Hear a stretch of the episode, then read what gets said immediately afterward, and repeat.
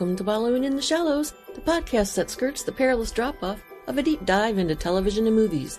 We are academic nerds aspiring to become TV and movie geeks. There are no spoiler guards in the shallows, so listen at your own risk. This week, join us for a special holiday wallow as we watch Miracle on 34th Street.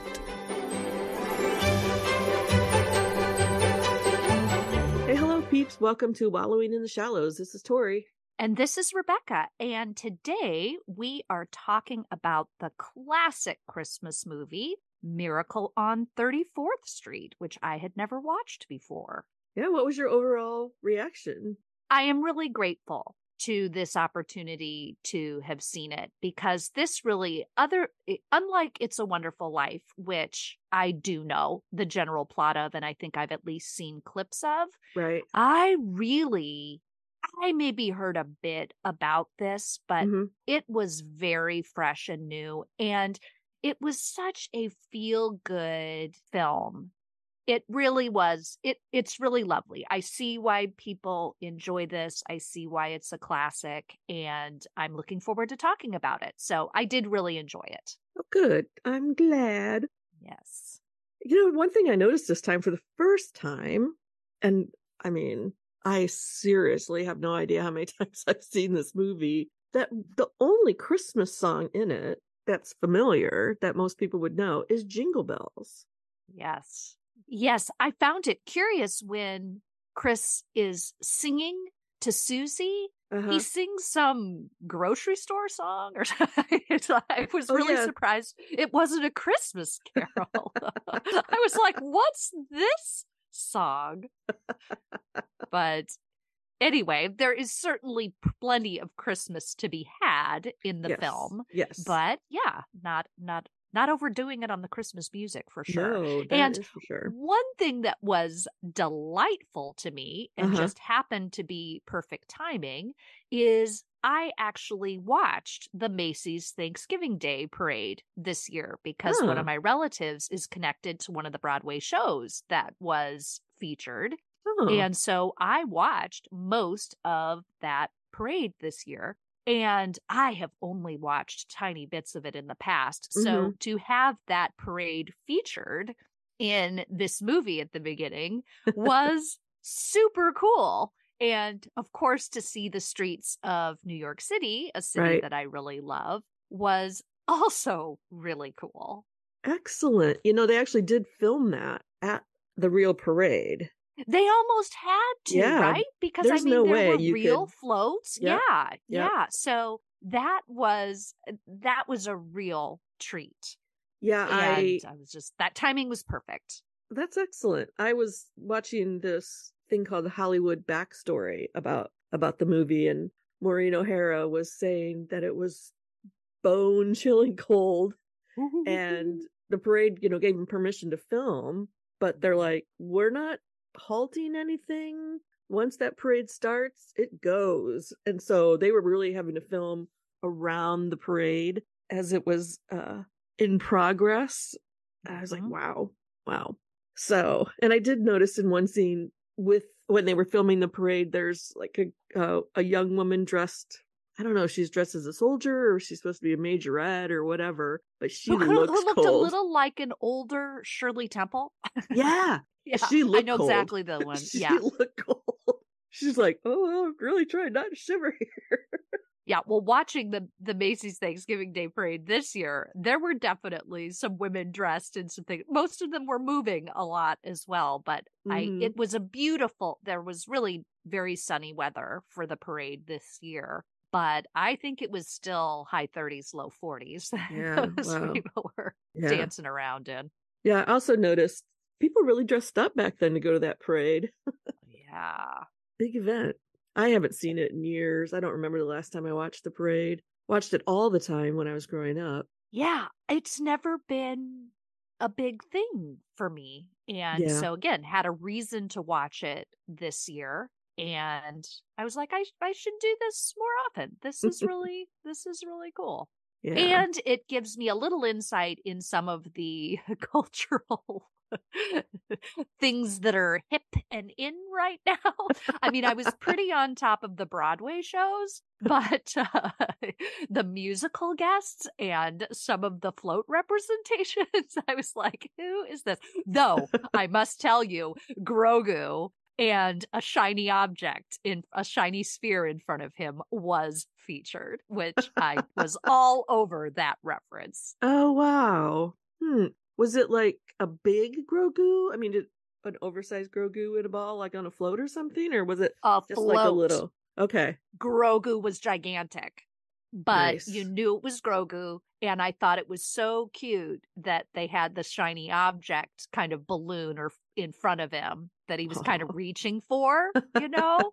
so it was it was really cute. I that was actually that I'm sure that was my favorite my favorite uh well, like, what would you what would you call the big inflatables? So it wasn't a float, I guess, you know, but They're it was balloons, aren't they? well, it was the gigantic balloon. Oh, It was a gigantic Grogu balloon. That's right. Oh, It wasn't a float. It wasn't rolling along. It was being held with strings With hundreds of people.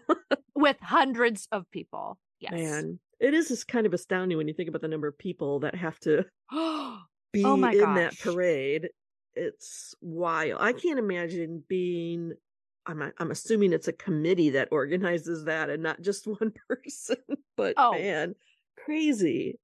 Hundred percent. And there was a Mercer Island marching band, which that was really cool. Really? I was like, I bet not everybody knows where Mercer Island is, but I know exactly where it is. Yeah, that's So- a big honor to be invited to the parade. Totally. As a high school, as a high school band, for sure. Right. Although I it was mean, probably one of the high school well. bands um, that had the least amount of trouble getting the funds together to go to that. This is true. this is true. In fact, they had a big sign, I think, that said, Thanks, mom and dad. I bet the parents footed most of the bill. anyway, who knows? I could be corrected on that. Any of you Mercer Island band members, feel free to let us know how you fundraised. But so funny. loved loved the Macy's Day Parade feature and perfect timing. Yeah, that's awesome. Awesome. Edmund Gwenn, can we just talk about him for a second? The guy that played Santa. Yes. Amazing, amazing. But I love his line I refuse to have you malign me in this fashion. and then he, a little bit later, spurious Santa Claus. I'm like, great lines, great lines. People don't talk like that anymore. he was fantastic and i loved the little him correcting where all the reindeer were in the Mhm. shop window Mhm. and i was like how can you even tell which is which because i imagine that any little set might not have any difference between anybody but rudolph but he was like nope nope you got somebody should be here somebody should be here Yes. I've always Eh. thought, what Yeah. boss is making that poor guy work on Thanksgiving Day? or maybe he Yeah. is the shop owner. I don't know. That's let's let's put it that way that he's doing he's getting ahead of things a little bit and getting ahead of the the Black Friday uh, rush. And, and just this is this is jumping ahead, but talking about reindeer when we see when we see Chris Kringle's employee card and his next of kin are all the reindeer. I absolutely love that nod. yeah, it's great. Yeah, I just have always really loved this movie. Yeah. I mean, I've, I've always really liked Maureen O'Hara.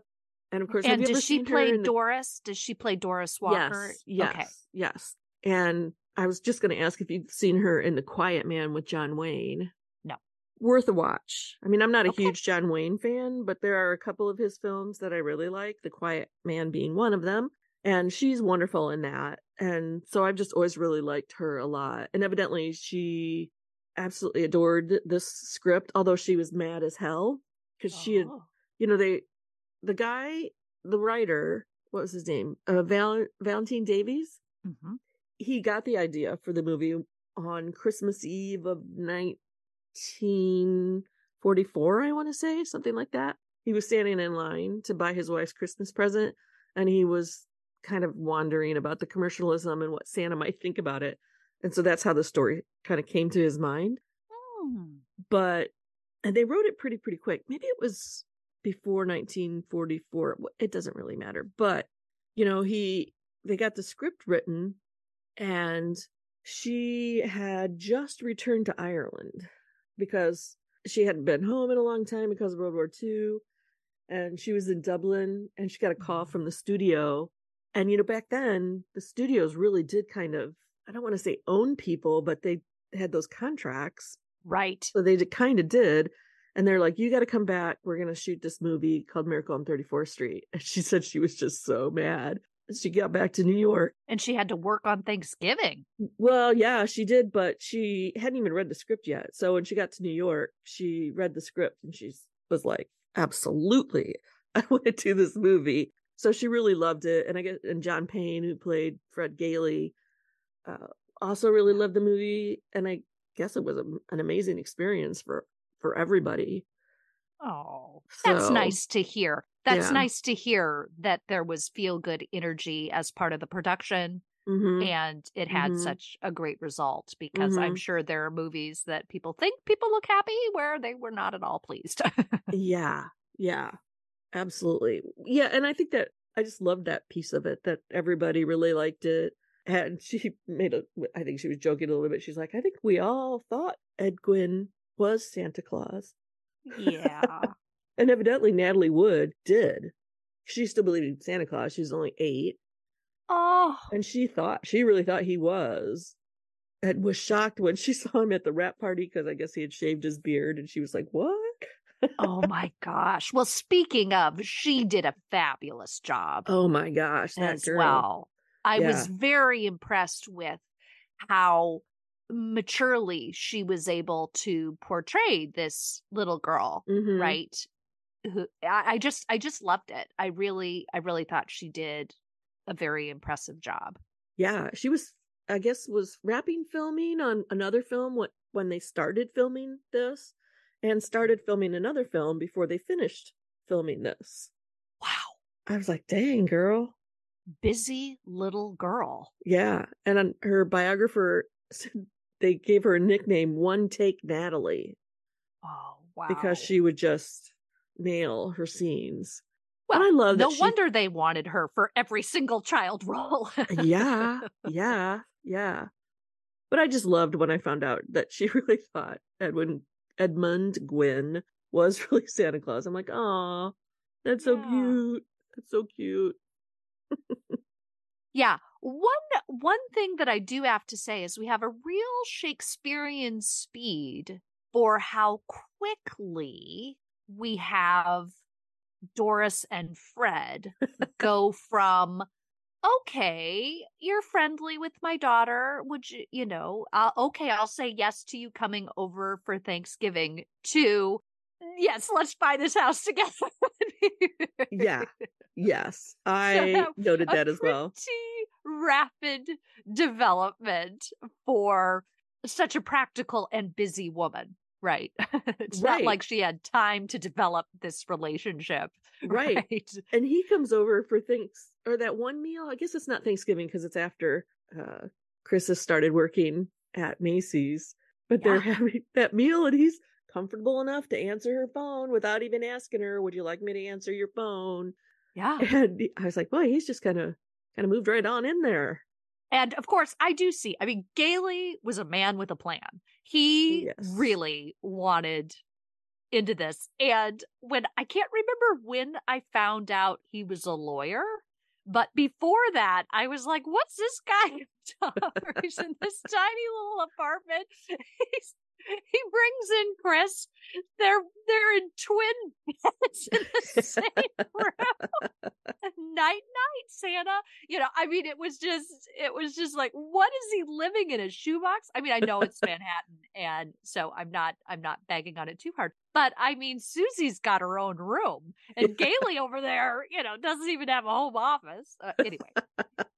It was just that was hysterical when I mean, I kind of knew it was going to happen when he told Chris, I've got two twin beds. He's like, You are kidding me. Is this going to be a same room situation? Yep. yeah. Fred, Fred, yeah, he's a man with a mission. Oh, yeah. And he succeeds. He does. He really, he really does. And does. I do like I I there of course there's some softening of the strong female roles. I don't know. I I really appreciated that Doris was not a widow.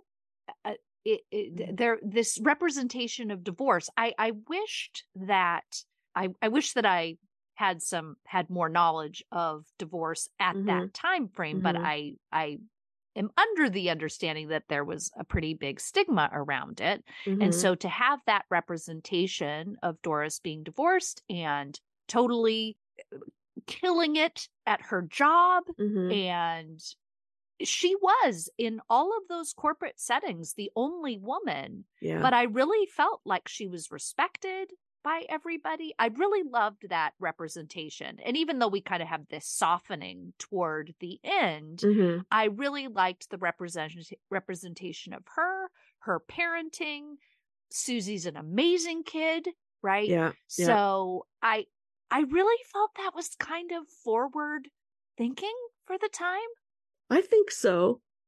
I am also under the impression that while I think divorce was not uncommon, I still think there was that social stigma.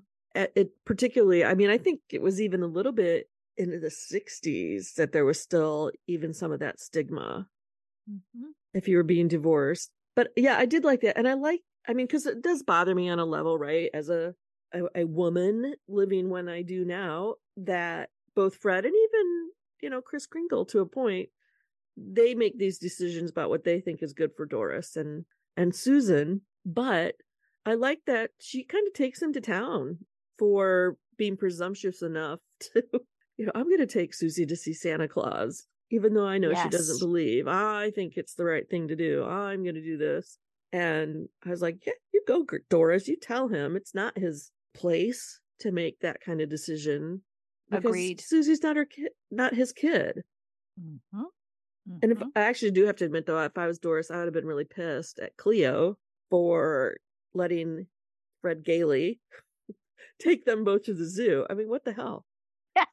and it's letting... one thing to watch the it's one thing to watch the parade from the window, which it looks like you can look out their window and see them looking yeah. out the other window. Right. right. Right. yeah, just just leaving your little girl with some random dude does not seem like the smart play. Yeah, I that was always kind of weird to me, but yeah. But yeah. Yeah. All right. Um, let's see. Where should we go next? I have a question. Did okay. any does any of your knowledge of the movie movie's history I mean, this is a huge advertisement for Macy's. Yes. Yes. Were they part of the financing or anything? I mean, other stores are named, right? Right. But Mr. Macy comes out looking like a superhero, you know. well, this. it's interesting, right? Because they they actually did do some of the filming at Macy's in December. Wow. They did it at night, but still. They went to both Macy's and Gimbels and told them at, to get permission to use their names and so forth in the movie. And both Macy's and Gimbels were like, we want to see the movie first. So they mm. filmed the whole movie without having legal permission to use Macy's and Gimbels. And so that the whole movie, like if either Macy's or Gimbels didn't like it, they could have put the kibosh on the whole thing, but they both loved it. Wow. Well, I think that's a really good call because yeah, yeah Gimbels comes out pretty well too, like with yeah. the X-ray machine, and he's like, I can get it at cost. Yeah, yeah. But Macy's like Mr. Macy, right? Mm-hmm. And and they probably tried to err very heavily in that direction, given what you said, to make to try to to improve their odds of getting approved because yeah he he approves of Santa. He even mm-hmm. says, mm-hmm. "Yes, Santa I exists do. on yep. the stand." I mean, yep. and it was it was fun. It was fun. Yeah, I was shocked when I learned that. I was like, "Whoa!" I mean, what a leap of faith you have in this movie, which is one of the main themes too. But um, that to go ahead and film it all, and the studio wasn't going to let them film. They didn't want to pay to have it filmed at the parade. And Right. George Seaton, who was was collaborated with Valentine Davies eh, on the screenplay itself, and he also directed it. He was like, "I'll pay for it myself. We cannot have this movie without these scenes from the parade." Hmm. I mean, I don't think he had to in the long run, but I was just like, holy crap. I mean, the movie would, it, it doesn't work if it, it doesn't start at the parade. yeah. It's a it's a very it's a very nice ad. It's a very nice ad. Yes. And yes. again, it uh, uh, going to the strong woman again. It is great to see Doris Walker in charge of the parade, getting Mhm. things done, solving problems on the fly, Yep. coming off with a great parade. It just I I loved that. Yes. And I, I think that's one of the reasons I, I've always really liked Maureen O'Hara because in both of them, both The Quiet Man and It's a, uh, not It's a Wonderful Life, Miracle on 34th Street, she plays a strong woman. Nice. Yeah. Yeah. Yeah, but it is kind of unusual that a career woman in the 40s was the main character, I think. hmm Of course, I, I'm, of course, I haven't seen every movie made in the 1940s, but I've seen quite a few of them. Hmm. I suddenly was thrown back to the holiday where she's, where, um, what's his name? Which The, What? uh, the little old guy. Arthur? Arthur, yes, when Arthur's making Iris watch all those old movies with strong female characters. Yes. like, did he have her watch any Maureen O'Hara movies? Let's let's hope so. Let's put that into our head canon. Yes. Oh, the other movie I really featured. like. Yeah, the other movie I like of hers is was one of my favorite movies when I was growing up, and that was The Parent Trap. She was in the original Parent Trap. Oh my gosh, I didn't know that. Yeah, yeah. So, all right. Anyways, back on track. Okay, quick question, Yeah. and I'm not sure how relevant this is, but Mhm. Mr. Sawyer, yeah. right. Oh gosh. Yeah. yeah, good villain. Yeah. Did you notice? So obviously, it was very noticeable. He had this nervous habit where he Right. would pull at his eyebrows. Right. Did you notice with the one time we see his secretary yes. that he pulls at her eyebrows as well? Yes. I feel really sorry for that woman.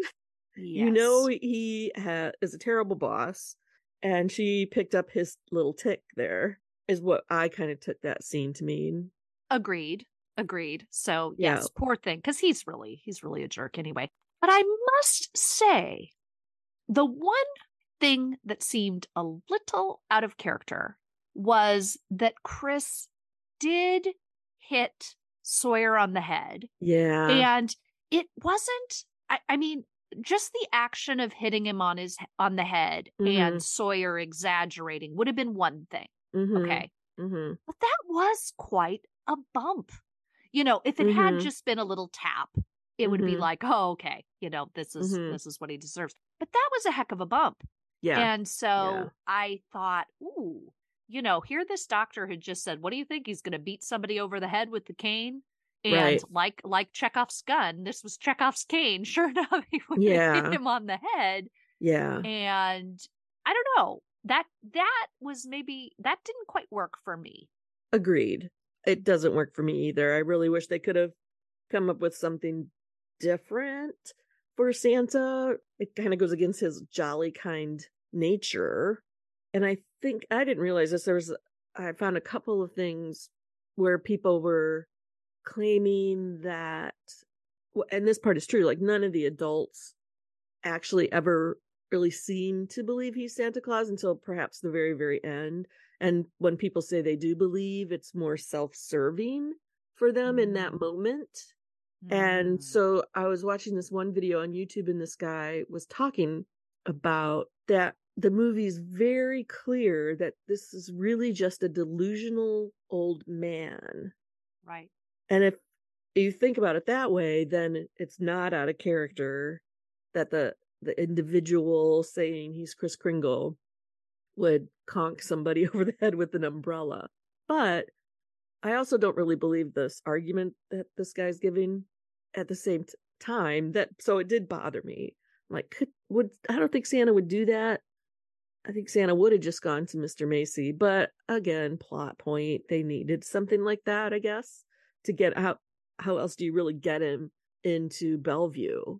I suppose, but I think they could have made Sawyer even more insidious, and it was just a little tap. Right. And then, like, Sawyer hits his own head or something Oh, in that order would have to. been yeah.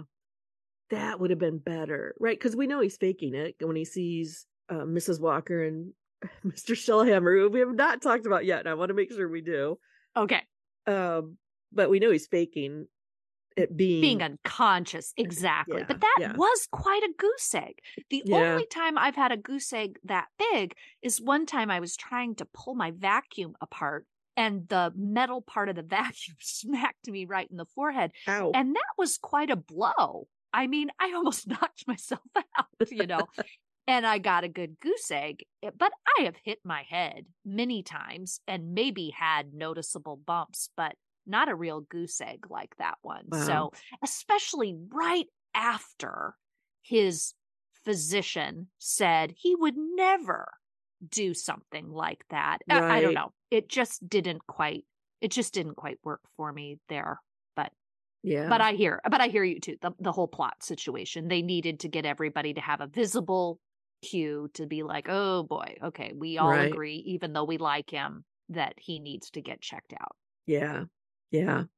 And maybe they needed to make the bump big for it to really be seen on camera. Mm-hmm. I don't know. Yeah, I don't I don't I've never liked that. But yeah, Mr. Sawyer, what a odious, weaselly And it seems like a fraud, right? I mean, he's poor poor Alfred, this hearted teenage boy. Yeah. Right? I mean, this it's hard to find anything redeemable about Sawyer. oh, there's nothing. He speaks down to everybody. It makes you wonder what the hell happened to this dude in his life that made him ah. so vicious and malicious and oh, he's just nasty. Qualified. Yeah, he's not qualified to do that. Yeah. And why? I don't know. Maybe this was something that did happen at the time. Why would a department store need to be giving IQ tests to its employees? Like, did that really happen in the 40s? This is a this is another very good question.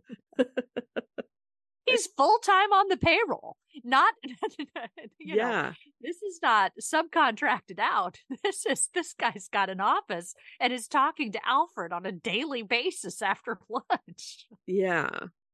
Craziness. Craziness. Yeah. But maybe things worked differently in the 40s. You know, people maybe it was a post World War II thing. But well, we Maybe. need better check out and make sure people are or didn't go too crazy from the war. Mm, I don't know. You know, if my dad was still around, I would ask him about it. Hey, did that happen? Did that really happen? Yeah. But Oh. yeah. I have another question if you happen to. I I am completely unfamiliar with Dutch. And so Chris Kringle speaks Dutch hmm to the little Dutch girl, which I Mhm. thought was a really touching scene. Right. And Susie sees this and is super impressed. right. Uh, I'm assuming that those phrases were really Dutch. I haven't read anything that says they weren't and that it was Okay. correct Dutch. okay. Okay. Yeah, that was that was uh I mean kind of amazing that Mhm. Chris happened to know Dutch and Right. what how many other languages might have come up and he'd be able to uh speak them as well. But I Right. felt like uh, Susie Susie is a logical little girl. She was like, "Wow, this is quite this is quite impressive." Does he Right, speak all the languages, you know? Right. Her wheels are turning as as she observes everything. Right. And they could have chosen a language that might be more common that people might know, like French or Yeah. Spanish or even German, right? But to pick Dutch was always kind of amazing to me. And I don't know why they did. I haven't found anything that says why they did. Yeah, but totally agreed. Maybe that happened to be a language that the actor knew. oh, that could be. That could be. It would be interesting to know about that. Why did they choose Dutch?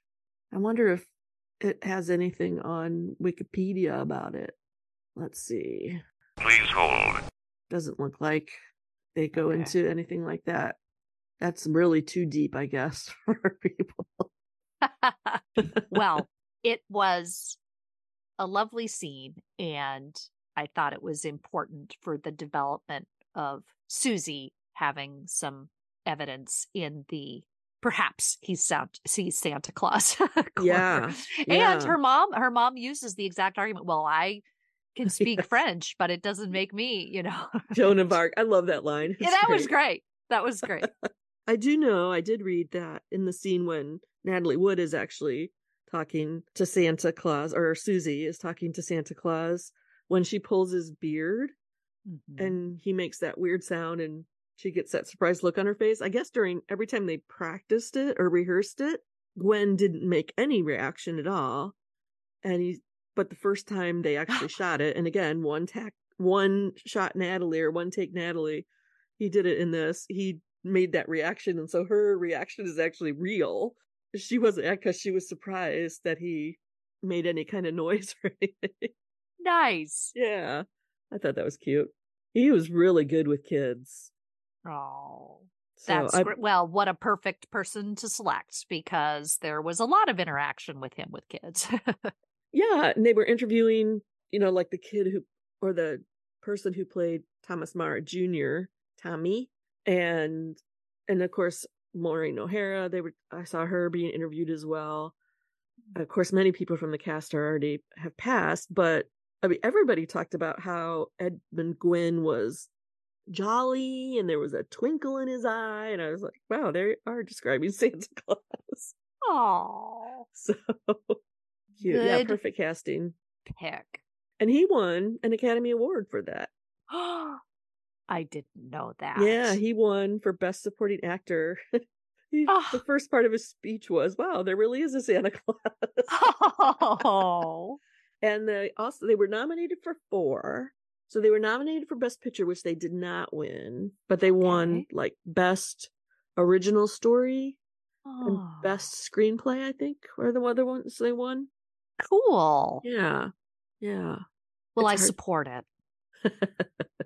Well, I imagine too. I mean, the country's still recovering from World War II, and it was probably it just felt good, right? There's this positive uh, movie. It's about Christmas. And surprisingly, they actually released the movie in June of oh my gosh 47 because the oh my gosh yeah the studio head was Darryl Zanuck and he wanted it re- released in summer because that's when most people go to the movies wow and it ran but it ran until christmas i guess that was kind of unusual that from this documentary i was watching that it actually Dang. ran like six months okay that then that okay that's very cool mm-hmm. and maybe they mm-hmm. got repeat business of people yeah. who'd seen it in the summer and then wanted to see i, I just wouldn't yeah. have ever thought a movie would be in the theaters for six months yeah yeah so wow. it was you know both critically acclaimed and audiences loved it and, and i guess they did this really strange trailer like they have you have you seen like 1930s and 1940s trailers for movies perhaps but not enough to really oh, okay. be able to say anything about them. Well, they'd often have somebody who's speaking over with that weird kind of over emphatic voice. So sure. Okay. Like, I I know what you're describing with that. yeah. that. And they're like tender, amazing, but and all this stuff. And they show John Payne and Maureen O'Hara, right, kissing at the end, and then the they cut suddenly to like the screening room and there's all these studio executives there and the one guy is yelling at him to uh, pick one. It can't be all these things, you know. Is it romantic? Is it a romance? Is it a comedy? Is it this? Is it that? Pick one, pick one. And then he storms out, right, with a cigar in his hand. And he runs into Rex Harrison on the studio lot. So of uh-huh. My Fair Lady fame. Okay. and he's like, "Hey, have you seen Miracle on 34th Street?" And Rex Harrison's like, "Yeah, I saw a screening of it just yesterday. I loved it. It's such a great man's movie." And Oh. you're talking about the comedy in it. And so the studio guy's like, "Okay, okay." And he's walking along, and then he runs into Anne. Um, it's not Bancroft. And and Anne, and Anne, Anne. Whatever. It doesn't really matter. But anyway, she was a big movie star in the 40s. Okay. And he asks her the same question, and she's like, "Oh, I loved it. It's so wonderful. It's so romantic. It's such a great woman's movie." Ah. And so they actually never, other than that one clip, they really don't show anything from the movie, and they never say it's a Christmas movie or anything like that because they were releasing it in June, and they thought if they said it was a Christmas movie, people wouldn't go see it. Well, that was pretty smart. Yeah. I the I mean, showing the kiss kind of gives a bit away. yes. Yes, it does. It does. But I thought, wow, that's what an interesting way to do the trailer. hmm But hmm wow. Okay.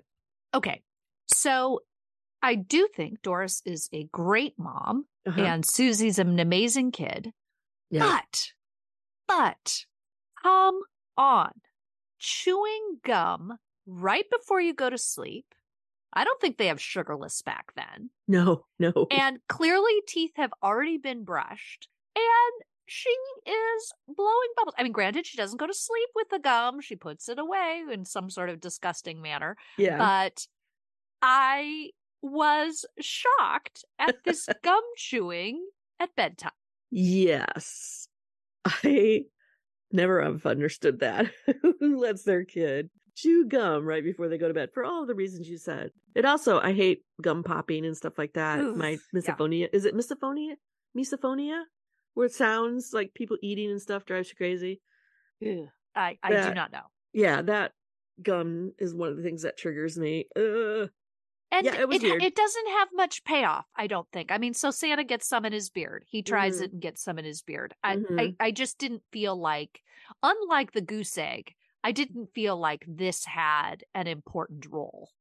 No, And was unless gross. it was unless it was it was solely in there to try to deepen the friendship between Chris and Susie.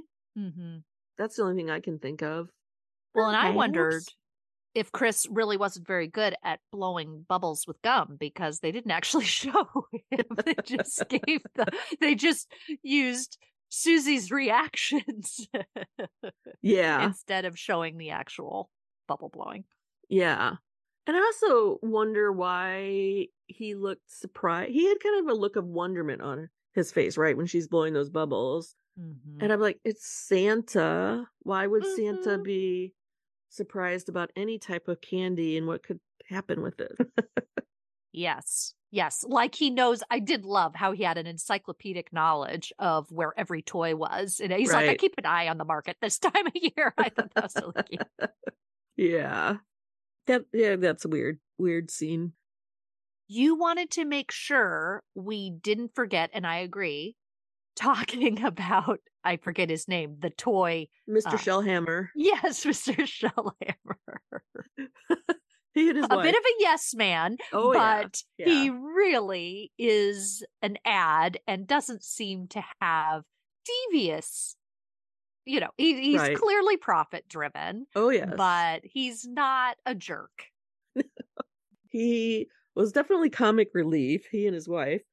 Yes oh my gosh the wife absolutely right i'm just gonna make her doubles tonight i thought i thought he was going to impersonate his wife's voice and say Oh. no he can't stay here but no he was as good as his word He was. even made him triples and put his wife on the phone. Got his wife hammered. Yeah. Mr. Shellhammer. it just hit me when I said that. That's awesome. And Um, she did a good job. I mean, that was her only scene, but it was funny. It was Yes. good comic relief. I think having Santa Claus come and stay would be so charming. yeah, I've always loved Mrs. Shellhammer. But uh, yeah, I love the comic relief of Mr. Shellhammer. And he's like totally has no self awareness whatsoever when he's talking to uh, uh, oh, Mr. Sawyer. Yes. And he's like, "Oh, I always think it's best to tell the truth," and I'm like, "Dude, you let Mr. Macy think it was your idea that Mhm. of sending people to other stores. Uh, you like fully let your wife get hammered because you wanted to ensure she would say yes to having Chris come and stay with them without just like asking her. Mhm. I'm like, dude, you got no self awareness of what you really like. It's true. But I still I like that character. He's just out there. Yes. Yes. He I really do too. does. I mean, of course, there's so much commercialism represented in this movie. He's a good one to to represent it because he doesn't really think about it. He doesn't question it at all, and it's just like, well, yes, of course, we're gonna f- have people buy all these toys. I don't care if the kids want them. Yeah. Yeah. yes, that's right. At the beginning, your first impression of him is rather poor, right? Because I think that's like what we see first is okay, Santa, here's what you got to push. But he becomes he really ingratiated himself to me by Mhm. the end of the movie. I leave with positive feelings about him. Certainly not my favorite or anything Right, right. but I'm left I'm left with him being more more good than evil, if you Yeah. will. yeah, he's not intentionally doing stuff to harm people. I love when he's talking with Mrs. Walker after they're leaving Macy's office and he's kind of freaking out because she's fired him. And he said, maybe he's only a little crazy, like painters or composers or, or some of those men in Washington. Loved that. I wrote that line down down too. That was perhaps his best line. yeah. Maybe he's just a little crazy. Maybe just a little crazy. Oh yeah. Through the whole movie with people's accents and so forth. I mean, I know Maureen O'Hara had a little bit of her Irish lilt, Mhm. but particularly the Shellhammers, I'm like, what is that accent? Where, where are you supposed to be from? Did you know the middle to upper crust in New York actually talk like that in the 40s? right. But yeah, these are the funny. kind of these are the kinds of questions we want the answers to. yes, yes, for sure. But okay, so now I'm happy. We've talked about Mr. Shellhammer, and I really don't have anything beyond that to say. I just wanted to make sure we did talk about him. So thank you for Good, bringing good. that back up. Shall we pivot to the trial? Let's do so. Okay. The okay. hearing. The The hearing. hearing. It's not a trial. The hearing. As they make sure we know. Santa Claus isn't on trial. Right.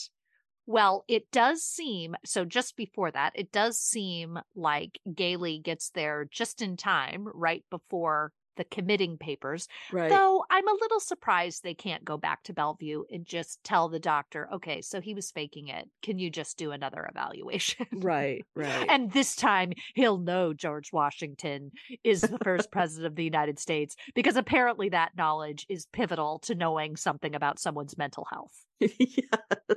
Yeah. You have to wonder about the questions they asked. Muscular coordination tests? How okay.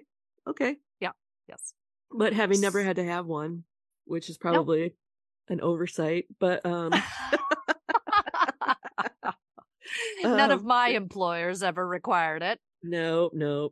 But I don't know, maybe maybe that's what it was like in the 40s.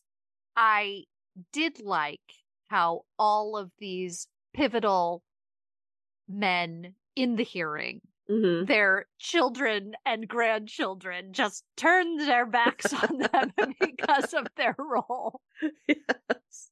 in That- committing Santa Claus. Yeah, that little girl. Hmm. Uh-huh. And the little boy. Hmm. After his sister does it.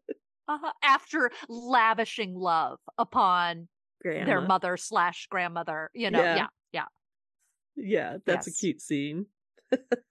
Yes, and then you've got this this it I I you know, I thought some of these devices were clever Mm-hmm. that the judge, right? He's Right. up for reelection. Right. And so he's got his politico person with the big cigar, you know, Yes. watching his every move yes. and being like, "Oh, watch yourself. Yep. This Yeah. is not going to be popular." Yeah. Yeah, That guy was right on too.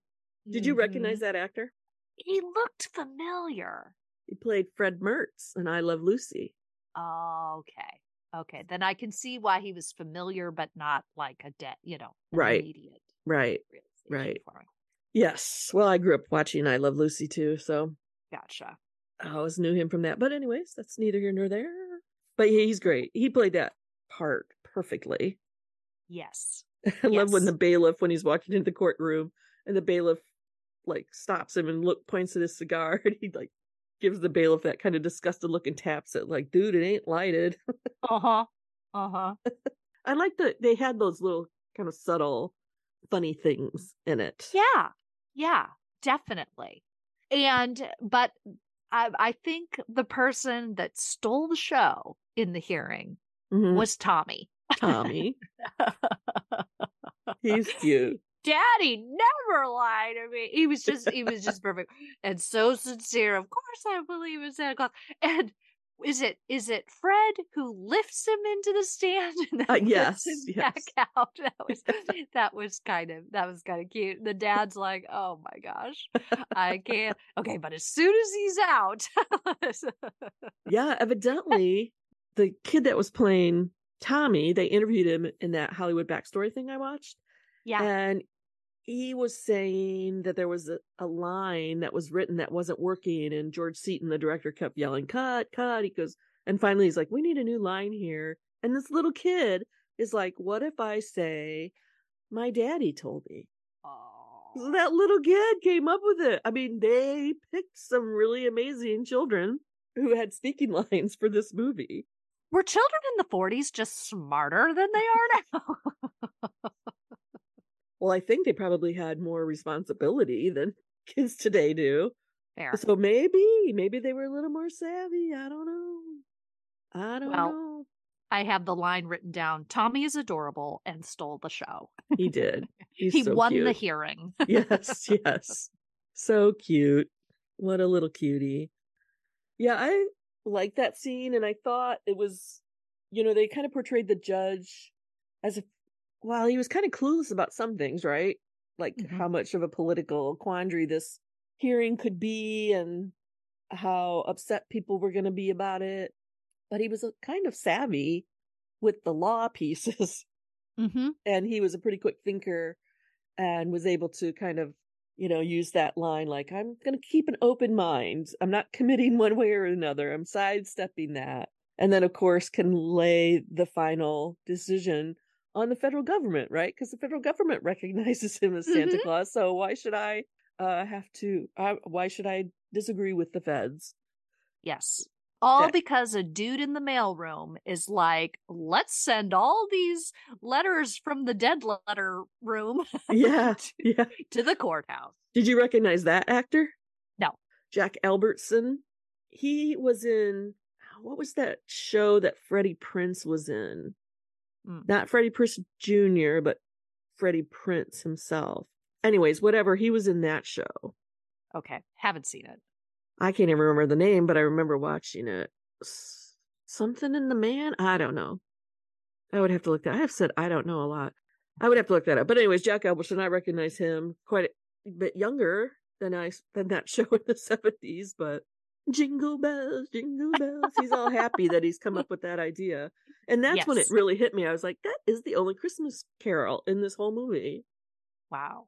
Well, if they were showing it in July, you know, maybe yes. they just didn't want to lay on. Evidently. Lay on that piece. Evidently, they stopped filming in like the end of March of 1947, and the studio released it in June of 47. I don't think post production can happen that fast on movies today. Well, look at what all is involved in post production today. Yeah. Versus yeah. then. I mean, weren't they like splicing film clips together that that was editing? Yeah. yeah. So. Yeah, they had to physically splice those things together. Yeah. Hmm.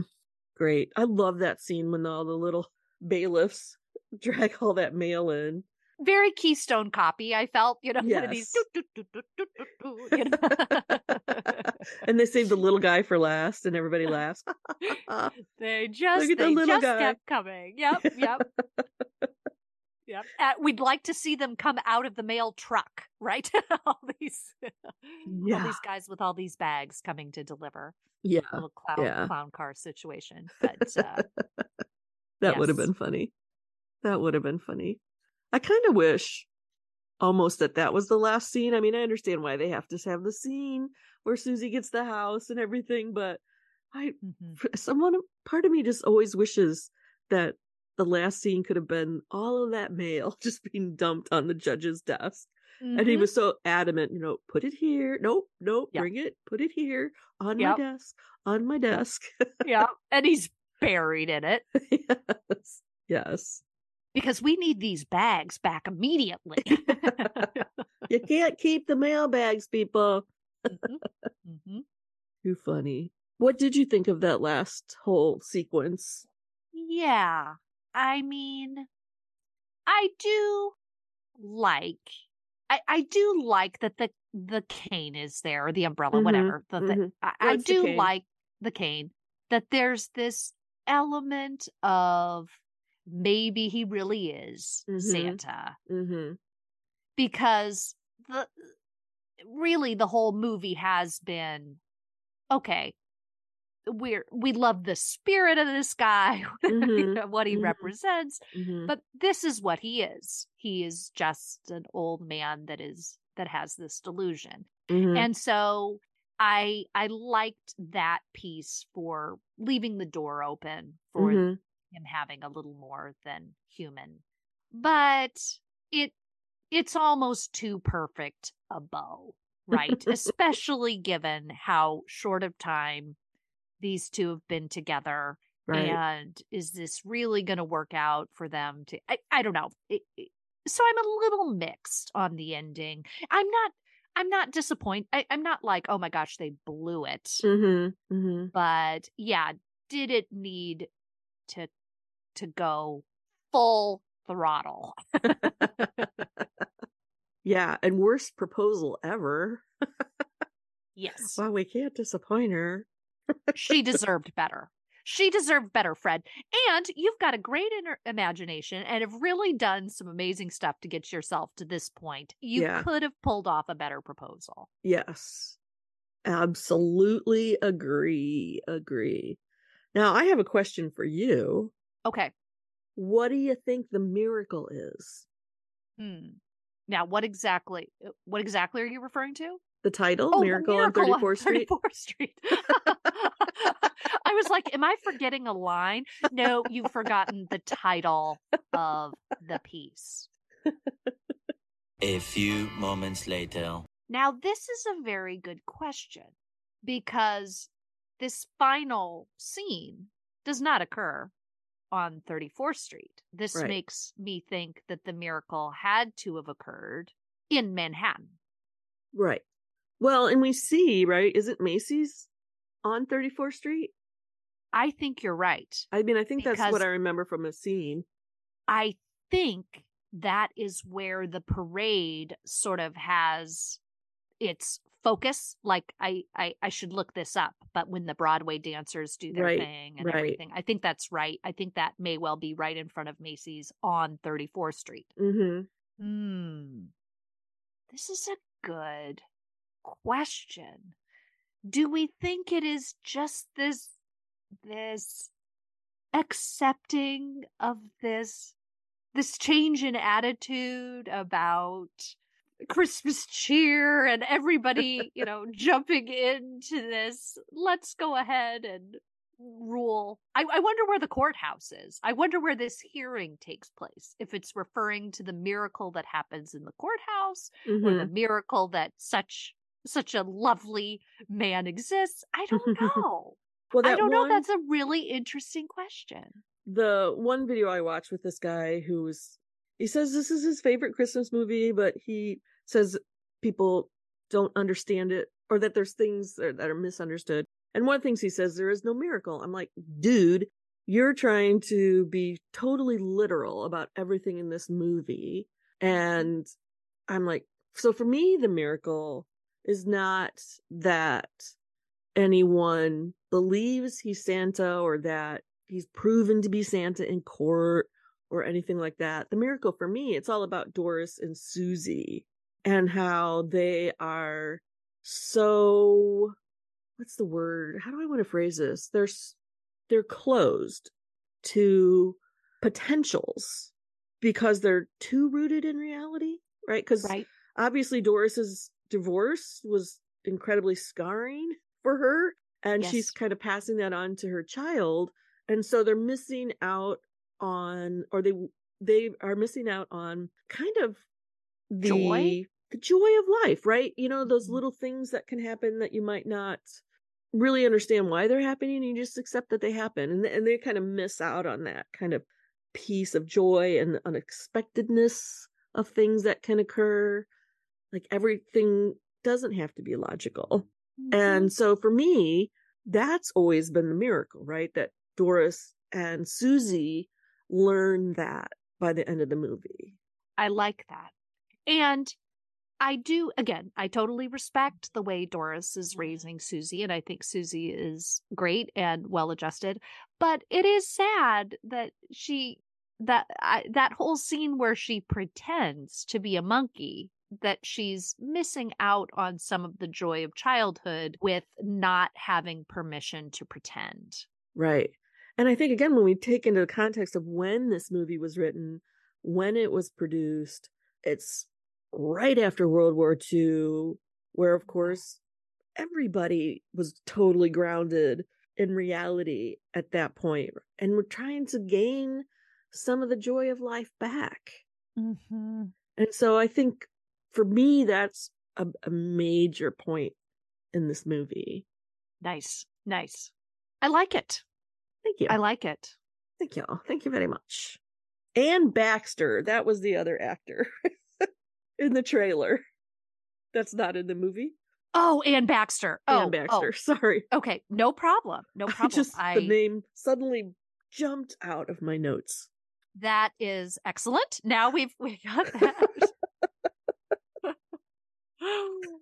I just wanted to check. Oh, okay. I just wanted to check because we had just talked about this that yes, the parade ends in front of Macy's flagship store on 34th Street. Okay, yeah. Okay, I just I we we said that's what we thought happened. Mm-hmm, oh, mm-hmm. and I was right that it does go down the western side of Central Park. That's where I thought I recognize some stuff and they go through Columbus Circle. Anyway, uh, but the important thing is the Macy's flagship store is on 34th Street and right that is on. where the parade kind of ends, you know, where where a lot of the television stuff happens. Mhm. Mhm. So, right on. Well, fantastic. Well, thank you. I do want to thank you for having me watch this because it is a classic and yeah. I did very much enjoy it. And sometimes I get a little frustrated with sort of pieces of the time. And I did not. I did not. I really, Good. I really liked it.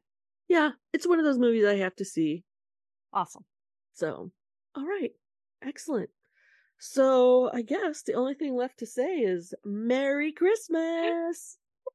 Christmas, everyone. Thanks for listening.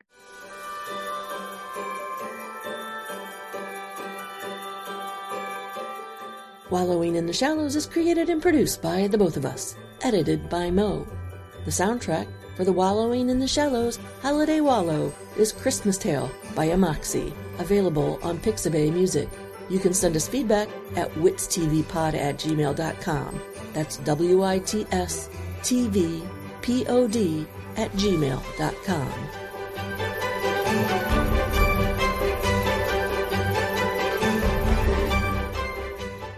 subscribe. And subscribe. And subscribe. Subscribe. Hit that subscribe button. Like and subscribe.